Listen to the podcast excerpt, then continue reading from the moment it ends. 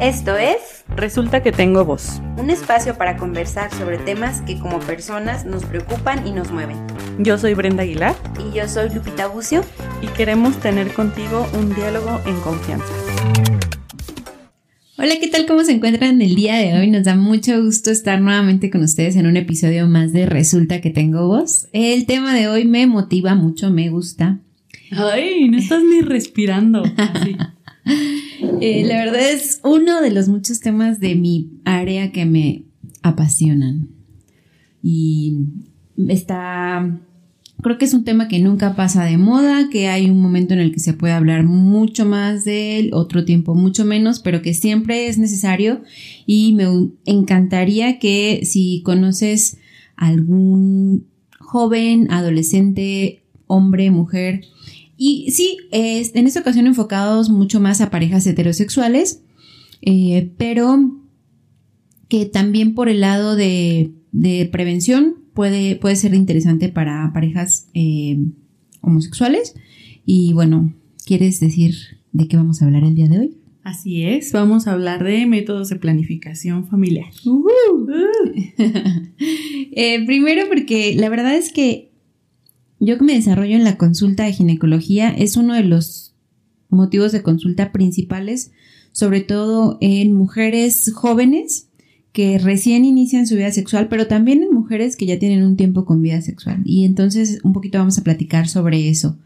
Eh, creo que uno de los principales objetivos de este episodio es motivar al uso de los métodos de planificación familiar eh, no como obligación y me encantaría que, que, se entienda porque la verdad es que en el sistema de salud pública muchas veces se promueve el uso de los métodos a veces como una obligación, incluso es parte de lo que se ha conocido como violencia obstétrica en la atención de mujeres en hospitales en los que básicamente se les obliga a usar un método, ¿no? Entonces creo que es mucho eh, que está mal enfocado, que a veces lo se les plantea de una manera errónea pero la verdad es que el principal objetivo debería saber qué método usar para tener una vida sexual más saludable, ¿no? Y poder estar disfrutando de esa vida sexual. Yo diría también más responsable.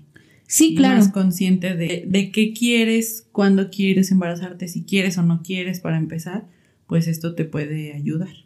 Claro, y bueno, en general es un tema que de hecho eh, está pues en los libros de texto desde creo que ahora en las en actualmente.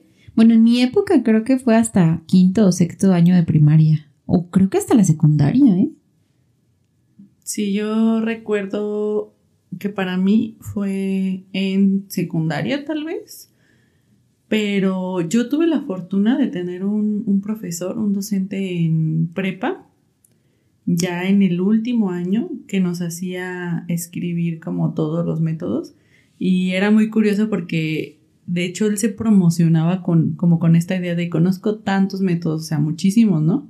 Y todos eran como, wow, ¿cómo hay tantos? Porque pues hay los clásicos que te preguntan, que te dicen, eh, no sé, condón, parche y uno Pastilla. Que, uno que otro y ya, ajá pero él, por ejemplo, ni, o sea, ni siquiera recuerdo qué número decía, pero pues era un número así exagerado, ¿no? Y todos como, wow, todos esos hay. Eh, pero sí, sí, a lo mejor ya más tarde, no sé si ahora, no sé si ahora con la esperanza de que, pues, digo, no hay una edad específica para tener relaciones sexuales, aunque se espera que, que sea mucho más tarde que antes. Pero aún así, pues es importante. Yo creo que ese tema de, de, en qué momento se inicia la vida sexual siempre ha sido igual, ¿eh? O sea, claro que lo, lo ideal a lo mejor sería que fuera pues más cercano a la vida adulta por el tema de la responsabilidad, ¿no? Por el tema de lo que conlleva el iniciar la vida sexual en, en dos en dos esferas. Uno, el riesgo de un embarazo no deseado, sobre todo si pues, son adolescentes.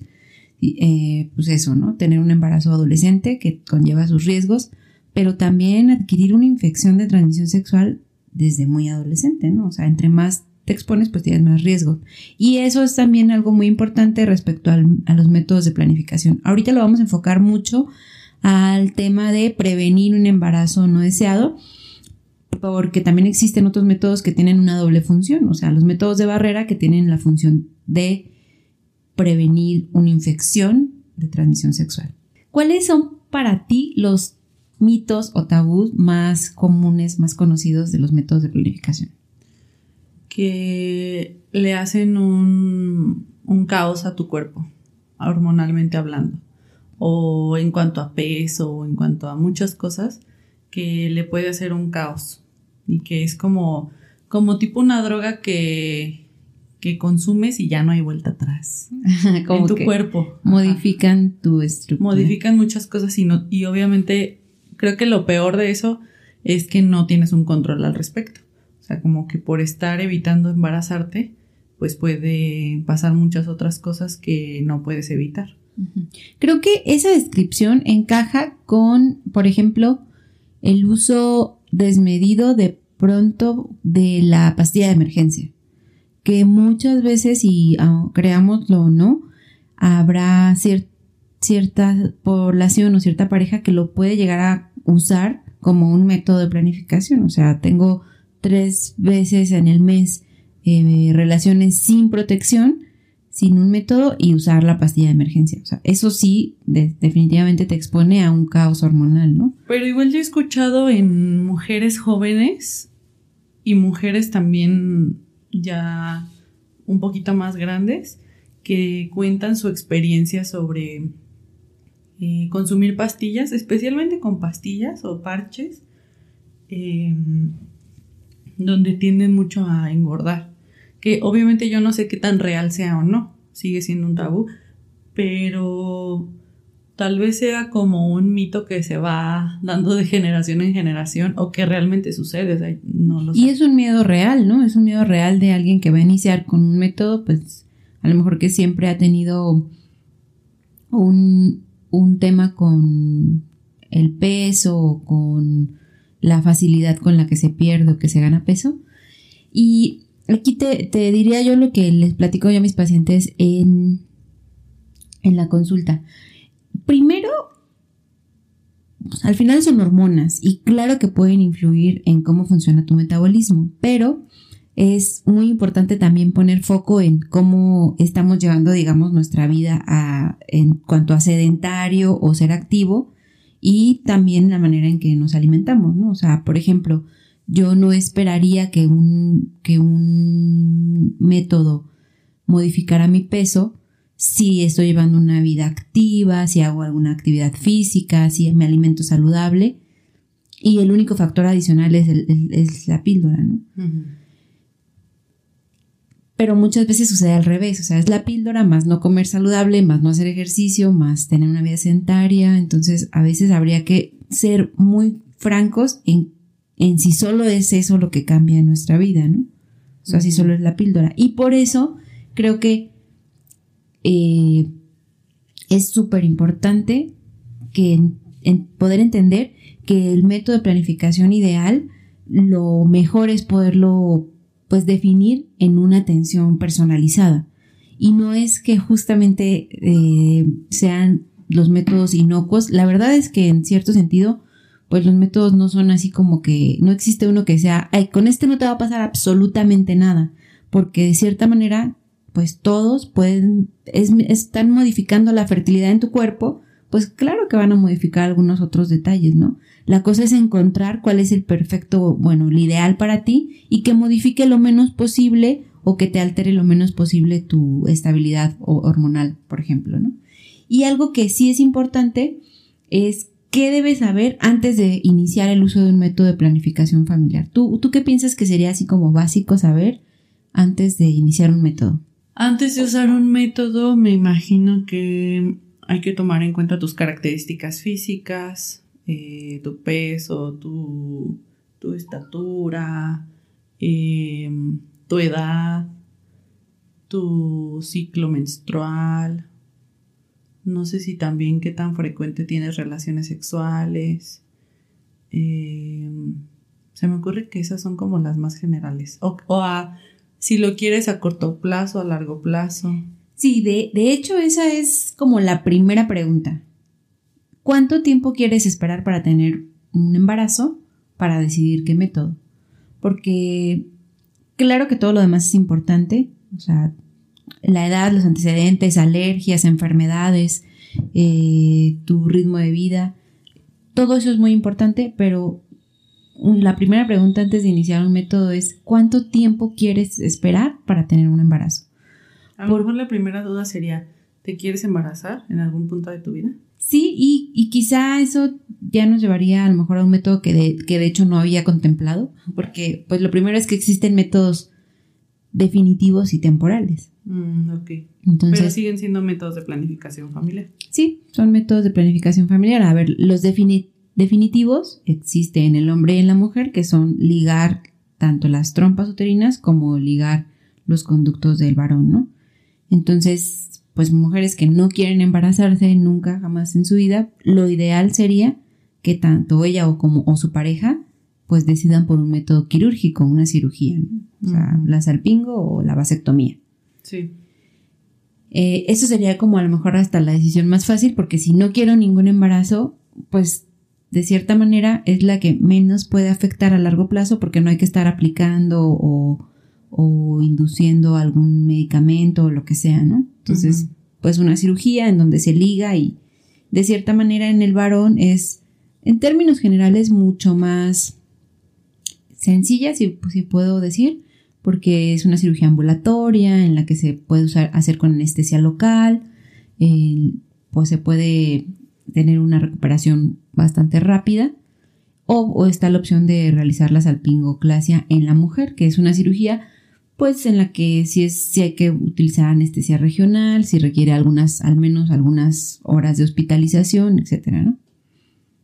Entonces, eso sería lo ideal para parejas que no quieren embarazarse, ya sea de primera instancia, que no quieren tener bebés nunca, o que ya han tenido el número de hijos que decidieron tener. Entonces, eso sí, sí es importante. Si ya decidiste no tener más hijos, la opción de la cirugía es, yo creo que la mejor opción.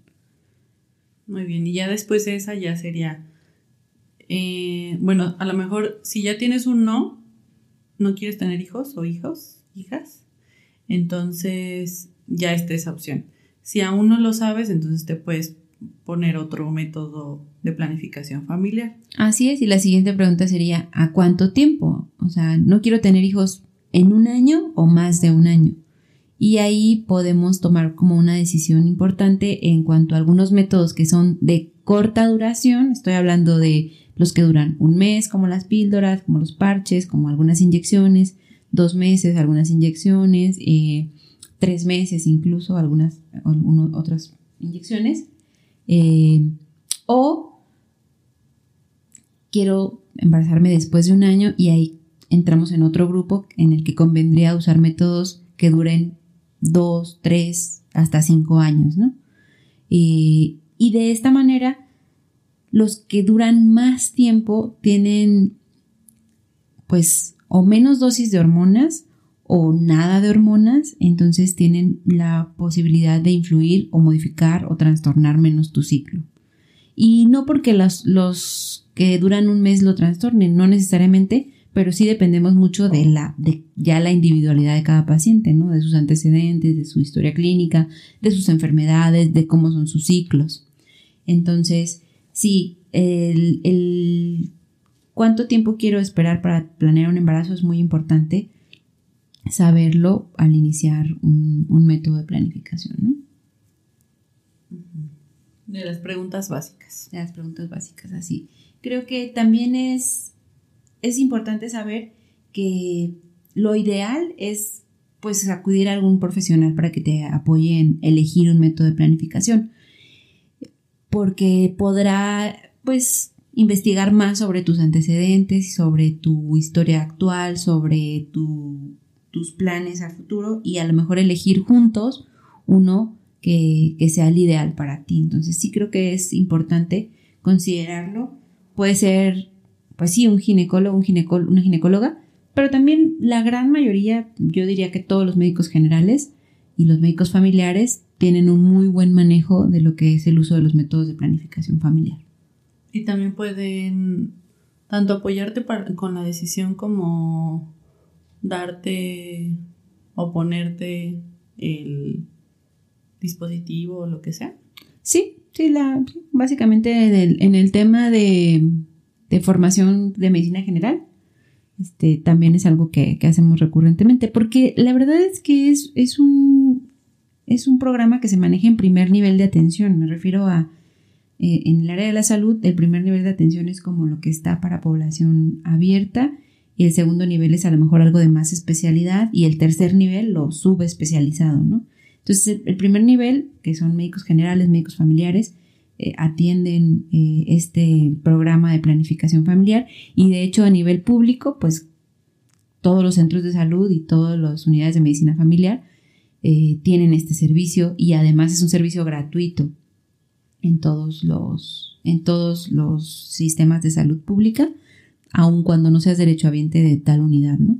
Porque es un sistema, es un programa prioritario ya hablando de políticas públicas y tal, es un, es un programa muy importante, pues. Ahora, ¿qué pasa con, digo, en pros ya podemos hablar sobre esto de prevenir los embarazos, especialmente eh, no deseados, y saber en qué momento te quieres embarazar? Sí, justamente decidir cuándo sí, está, cuándo sí estás preparada o lo que tu persona eh, esté decidiendo ¿no? Lo que tú estés planeando y que el tener un hijo se adecue a tus planes, ¿no? Ajá. Que al mismo tiempo puede ser también que no lo sepas y está bien, pero aún así tenerlo en cuenta para una decisión que se tiene que tomar. Así es, o sea, por ejemplo, eh, en quienes a la edad que sea, que normalmente es en la adolescencia o, o personas muy jóvenes, deciden iniciar vida sexual.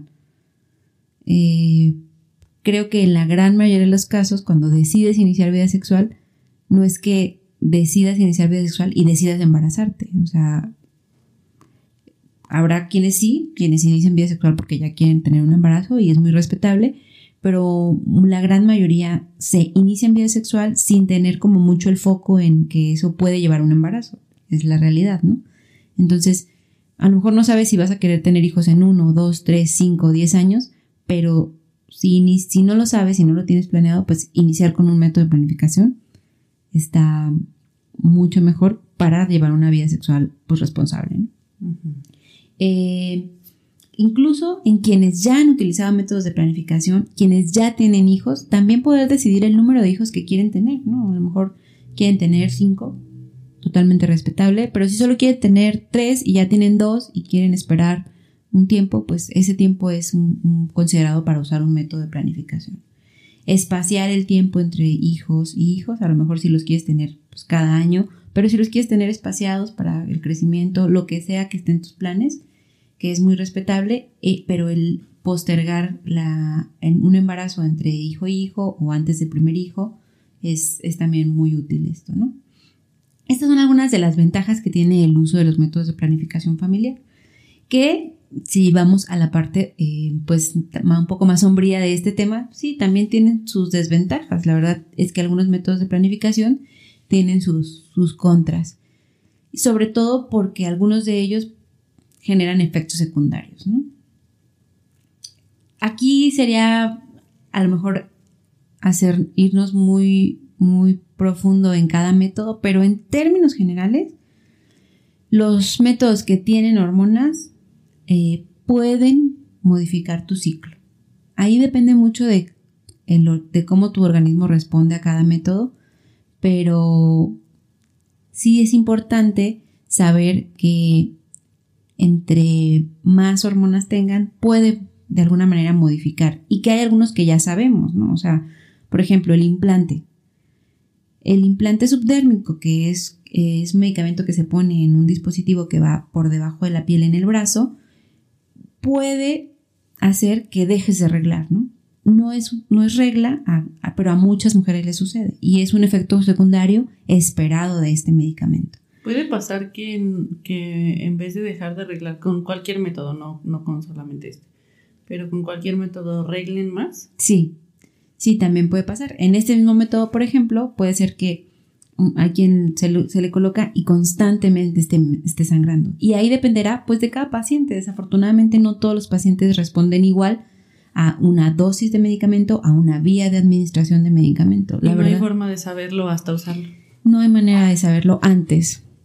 A lo mejor habrá cosas que nos puedan sugerir a cómo nos puede ir en cada paciente, pero así de... No hay garantía. No hay garantía, exactamente. O sea, yo puedo tener dos pacientes de la misma edad, del mismo, de la misma complexión, sin enfermedades, eh, y poner a las dos el dispositivo de cobre y una estar encantada con ese dispositivo porque sangra como debe venir su periodo, porque un poquillo de cólico, y a la otra sangra muchos días, tiene mucho cólico, sangra entre periodos, entonces la verdad es que no es definitivo. O sea, sí es importante saber que al usar un método de planificación, pues de cierta manera eh, existe el riesgo de tener algunos cambios. Y es por eso que la, que la elección del método idealmente tiene que ser pues con un profesional o con alguien que te apoye, porque ahí podrás ir viendo, a ver, vamos a iniciar este método, puede pasar esto, puede pasar esto otro, ¿no?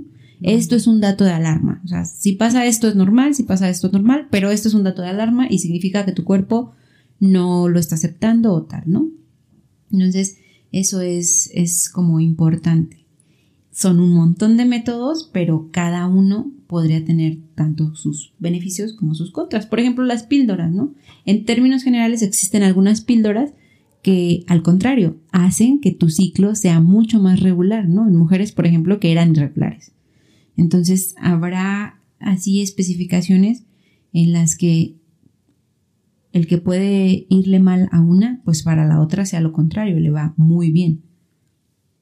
Y además, estoy pensando también que puede ser en incluso la misma persona, ¿no? Como si yo a mis 15 quiero ponerme un método, a yo a mis 30 me quiero poner un método, aunque aunque sea la misma persona o mis circunstancias de contexto no hayan cambiado demasiado, aún así eso no significa, porque conozco a algunas personas que pueden llegar a tener embarazos y dicen como, ay, es que yo pensé que como en el 1960, no, estoy exagerando, pero no, en el 2000 me dijeron que con este método ya, o que a lo mejor tenía esta situación y ya, ya no me iba a embarazar o era poco probable o lo que fuera, pero no eres esa misma persona en, en tanto tiempo. Entonces eso también podría, que lo hablábamos hace ratito sobre ¿Qué tanto se puede cambiar? Si puedes decir, ay, intenté tal cosa este mes, quisiera cambiarlo el siguiente mes. Eh, ¿Puede suceder o tienes que esperar cierto tiempo para, para checar si puede haber un cambio? Puede suceder, idealmente asesorado, o sea, eso siempre es lo ideal, ¿no? Eh, pero sí se puede hacer un cambio, por ejemplo, de que un mes utilizar píldoras y a lo mejor lo único que se recomienda es terminar ese tratamiento, o sea, terminar la cajita de píldoras, porque entre, si solo tomamos 15, el ciclo va a volverse irregular, ¿no? Entonces, terminar esa cajita de píldoras y al iniciar un ciclo nuevo, sobre todo hablando de los hormonales, al iniciar un periodo nuevo de menstruación, que nuestro ciclo acordamos que empieza el primer día que reglamos, al iniciar un nuevo ciclo, bueno, cambiar, decidir cambiar el método, ¿no? Ese primer día de ciclo me pongo la inyección. Idealmente asesorado. ¿Qué tanto se pueden combinar? Describe combinar. Traer el implante y el DIU. Combinar, con tener más seguridad todavía. Si este, si este método me da el 90% de, de probabilidad de no quedar embarazada y yo quiero el 100, pues a lo mejor y me tomo otras pastillitas. Pues no es lo recomendable, la verdad es que no es lo recomendable. ¿Cuál sí podemos unir sin problema y que nos da una doble protección en cuanto a planificar un embarazo, pero también protegerte de enfermedades de transmisión sexual? Todos con el preservativo masculino. O sea, traigo el DIU, Mirena, traigo el DIU de cobre, traigo el implante y mi pareja además utiliza el preservativo. Esos son dos métodos que se están combinando, uno de barrera y uno hormonal, y hay doble, doble protección. protección. ¿Qué tal el, preservativo para mujer? Bueno, ahorita hay ya algunas variedades. Está el preservativo para mujer y también están los anillos vaginales, que son métodos también hormonales. El, por ejemplo, el anillo vaginal, que libera alguna dosis leve, bueno, bajita de hormonas y que no tiene los efectos secundarios a nivel sistémico. Eh, y bien, podría utilizarse el anillo vaginal y el preservativo. Ah, ya eso lo clasificas con de hormonas y, o sea, Pues la es que clave tiene es de hormonas más barrera. Eso se puede hacer. Eso se podría hacer. Ujú, Ok. Ok, y otro contra que también creo que es importante y por, por lo cual las personas muchas veces pueden no ir con alguien a que los oriente es por el tema del costo. Sí, eso es algo muy importante y aunque ya lo mencioné hace un ratito, sí me gustaría como recalcar. Claro que en toda la medicina privada, eh, hablemos médicos eh, generales, médicos familiares, médicos ginecólogos, tendrán a, disposi- a disposición la gran mayoría de las veces un método de planificación, ¿no? Ya sea prescrito, que te recete las pastillas, que te recete la inyección, que te recete los parches o que te coloque un implante, que te coloque un dispositivo y tendrán su costo en la medicina privada, que habitualmente los de larga duración, estoy hablando DIU de cobre, DIU de plata, DIU de hormonas, implante subdérmico, pues son de alto costo comparado, porque duran más tiempo, que si realmente haces cuentas, un poquito es igual, ¿no? Porque si una cajita de pastillas te, de píldoras te cuesta a lo mejor en promedio unos 280 pesos, pero la usas cada mes, estás hablando de que gastas más de 3 mil pesos al año, ¿no? Y un método de larga duración que puede costarte desde 2 mil hasta 5 mil pesos, pero te duran 5 años, ¿no? Si tú así lo quieres usar. Entonces, mm, Sí, es como un poquito... los dos estarían como en el mismo rango de costos, ¿no? Na- solo que pues pagas 280 por mes o los 5 mil o 3 mil o lo que sea por los 3, 4, 5 años. Eso es en la medicina privada y que sí pudiera ser una limitante para, para algunas personas. Pero tenemos la gran ventaja que te comentaba hace un momentito, que es que es un programa, la planificación familiar es un programa prioritario a nivel de salud pública. Es decir, todos los lugares de atención para, para salud de primer nivel, centros de salud, unidades de medicina familiar, son métodos que, que deben ser gratuitos. O sea, llamemos preservativos, llamemos píldoras, llamemos inyecciones o incluso estos otros que puedan ser más costosos, también son gratuitos, incluso las cirugías. Ok, entonces no solamente es la orientación, sino el método en sí. Se, se espera que sea así. Sí, se espera que sea así. Y básicamente en todos los lugares del país es así. Wow, hay que averiguarlo. Ayúdenos a ver si sí es, si sí es así. Ajá. Y la disponibilidad, que ese también es otra cosa, ¿no? Hablando justamente de este de estas instancias son- donde se espera que sea gratuito, pero muchas veces no existe. Entonces, ¿cómo te voy a dar algo que no tengo? Sí, claro, ahí sí dependemos y nos meteríamos a un tema muy delicado respecto Que no queremos que no, no abordar queremos abordar. No sabemos nada sobre eso, no, no. Ujú. pero es sobre pues el recurso público, ¿no? Porque a lo mejor muchas veces los hospitales, las clínicas, los centros de salud tienen el personal que sabe colocar un dispositivo, por decir algo, o que sabe prescribir o recetar una, una píldora O que te puede orientar. o que te puede qué- orientar, pero no lo tiene para proporcionártelo. Ujú. Ajá, no, o sea, o habrá temporadas, ¿no? Ahorita no hay DIUs, ahorita no hay implantes. Ajá, y, y pues sí, eso, eso, esa disponibilidad a nivel, a nivel público, pues depende, Puede variar muchísimo. puede variar muchísimo en respecto a tu, a tu, ahí sí, a tu estado, a tu ciudad, a donde vivas, porque obviamente no hay la misma disponibilidad de métodos en las zonas rurales que en, que en las zonas urbanas, ¿no? Muchas veces se escasea en alguna o en la otra. Y, y a nivel privado, pues bueno, se tiene esa gran ventaja, ¿no? Que si tú solicitas el método, pues fácilmente lo, lo puedes obtener Con, tienes como con el recurso, exactamente, porque pues es un recurso personal. Estaría padre como tener este un, un programa de becas, ¿no? Beca tu, beca tu método de planificación. Bécame mi, mi planificación familiar. Beca mi familia. Sí, como es que justo a lo mejor hay gente que, que no puede tener el recurso económico en este momento y habrá otras personas que les es posible dar ese, ¿no? Que luego ahí ya caemos en otro tema de, de qué tanto se puede dar, eh, no sé, muchas cosas. Pero aún así creo que estaría padre porque igual estamos después apoyándonos, ya sea en tenerlo o no tenerlo, o sea, hay muchísimas vertientes. Entonces se puede hacer. Y, ni siquiera estoy hablando de gente extraña, ¿no? Que aún así se podría hacer. Pero, por ejemplo, si yo tengo a tal sobrina que necesita, ¿sabes? La cosa es que sigue siendo un tema tan tabú, porque es un tema sexual, y un tema sexual que muchas veces se le ha cargado más a las mujeres. Entonces, sexualidad más mujeres igual a tabú, de lo que sea. Sí, eso, eso es algo pues que nos llevaría a otro, otro episodio, la verdad. Otros cinco, otros cinco episodios, créeme. Porque la verdad es que la planificación es un tema de pareja, o sea, Exacto. No, puede reservarse el, la responsabilidad a, a, estoy embarazada y es porque no te cuidaste, ¿no? O sea, es un tema de pareja, ¿no?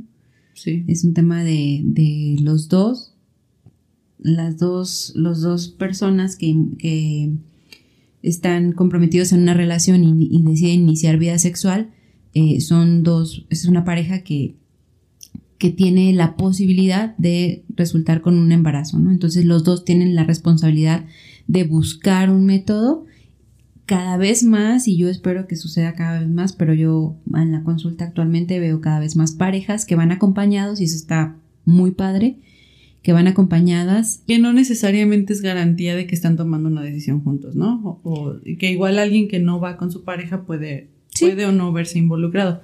Pero va más allá de si va o no va, creo yo, ¿no? Sino de, de que se sepa que este es un tema que no, no se llama eh, métodos de planificación familiar para las mujeres. Sí, no, me refiero a que muchas veces incluso, o sea, me ha tocado que el hombre hace la cita, ¿no? O sea, es que queremos cuidarnos con algo. Entonces eso es como, ah, pues estar más que involucrado. No dudo que quien no vaya no pueda estar involucrado, pero el hecho de estar, de acompañar, de, de, de saberte parte de, pues está como, como padre, ¿no? Y promover eso, ¿no? a la gente que conocemos. Y ya hemos mencionado muchos, pero bueno, los tipos, así otra vez muy general, existen los definitivos que ya platicamos, son la cirugía para el hombre y para la mujer, la vasectomía y la salpingoclasia y los temporales, que dentro de los temporales están los que son hormonales eh, y los que son de barrera. De barrera pues tenemos el preservativo tanto del hombre como de la mujer. Y los hormonales eh, existen, híjoles, un montón, pues los parches en muchas marcas, de píldoras, que habitualmente son píldoras de uso mensual, que también existen muchas marcas y muchas presentaciones, muchas combinaciones las, y los inyectables, que pueden ser en diferente temporalidad, mes, dos meses, tres meses. Eh, por otro lado están los que tienen más larga duración, estamos hablando de los que duran de tres años en adelante, como por ejemplo el implante subdérmico, que tiene una dosis pequeñita de hormonas. Eh, están los dispositivos intrauterinos o sistemas intrauterinos, que es, un, un dispositivo que se coloca dentro del útero en la mujer y en este grupo existen unos que liberan hormonas, una cantidad variable, unos una cantidad más grande, otros otra cantidad más chiquita, dependiendo si la mujer prefiere arreglar o no prefiere arreglar, o dependiendo de su historia clínica más que nada, cuál le convenga más, o los que no tienen nada de hormonas, que pueden ser de cobre, de cobre, de plata.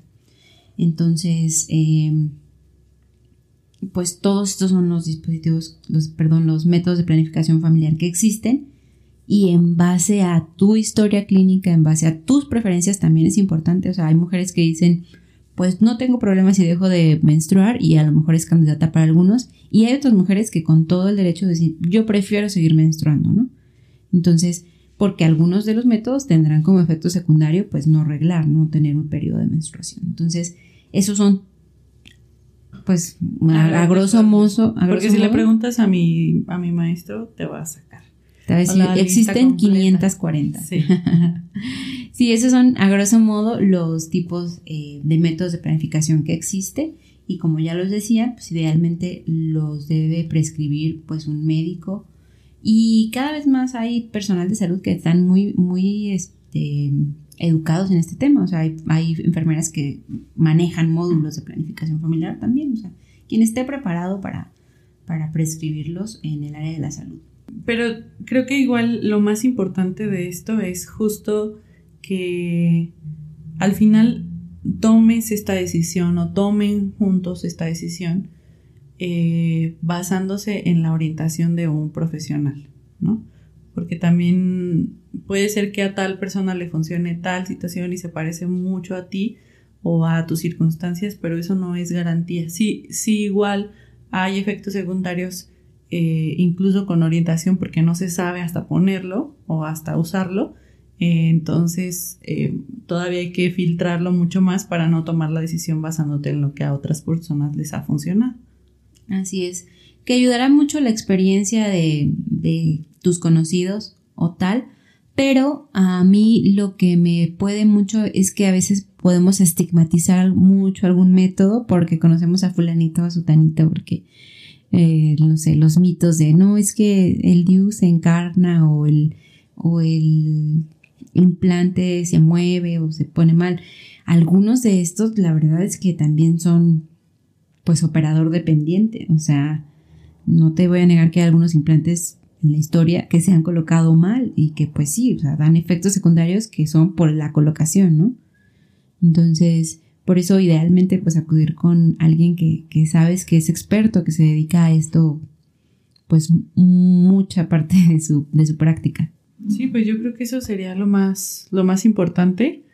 Eh, y también ya abarcamos como todo en, en, términos generales, pero si ustedes ya saben, si tienen alguna duda o una opinión o lo que sea, hagan valer su voz, escríbanos también o, y coméntenos si quieren otro tema mucho más específico, de un método mucho más específico eh, pero también sepan que lo más específico de acuerdo a su cuerpo, a sus características, a su edad, a su todo, a su contexto, pues eso ya es, eso ya estamos hablando de una cita directa.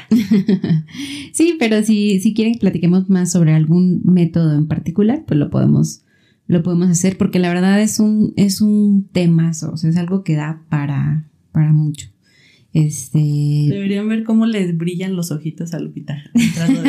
no, en serio, así de que sí, hablemos esto cinco mil veces. La verdad es que sí, entonces si quieren escuchar más de métodos de planificación, alguno en particular, déjenoslo saber, nos encantará ver sus comentarios, ya lo saben, y pues nos escuchamos la próxima. Adiós. Adiós. Gracias por escucharnos. Si te gustó este podcast, ayúdanos a compartirlo y síguenos en nuestras redes sociales. Nos encantará leer tus comentarios. Hasta pronto.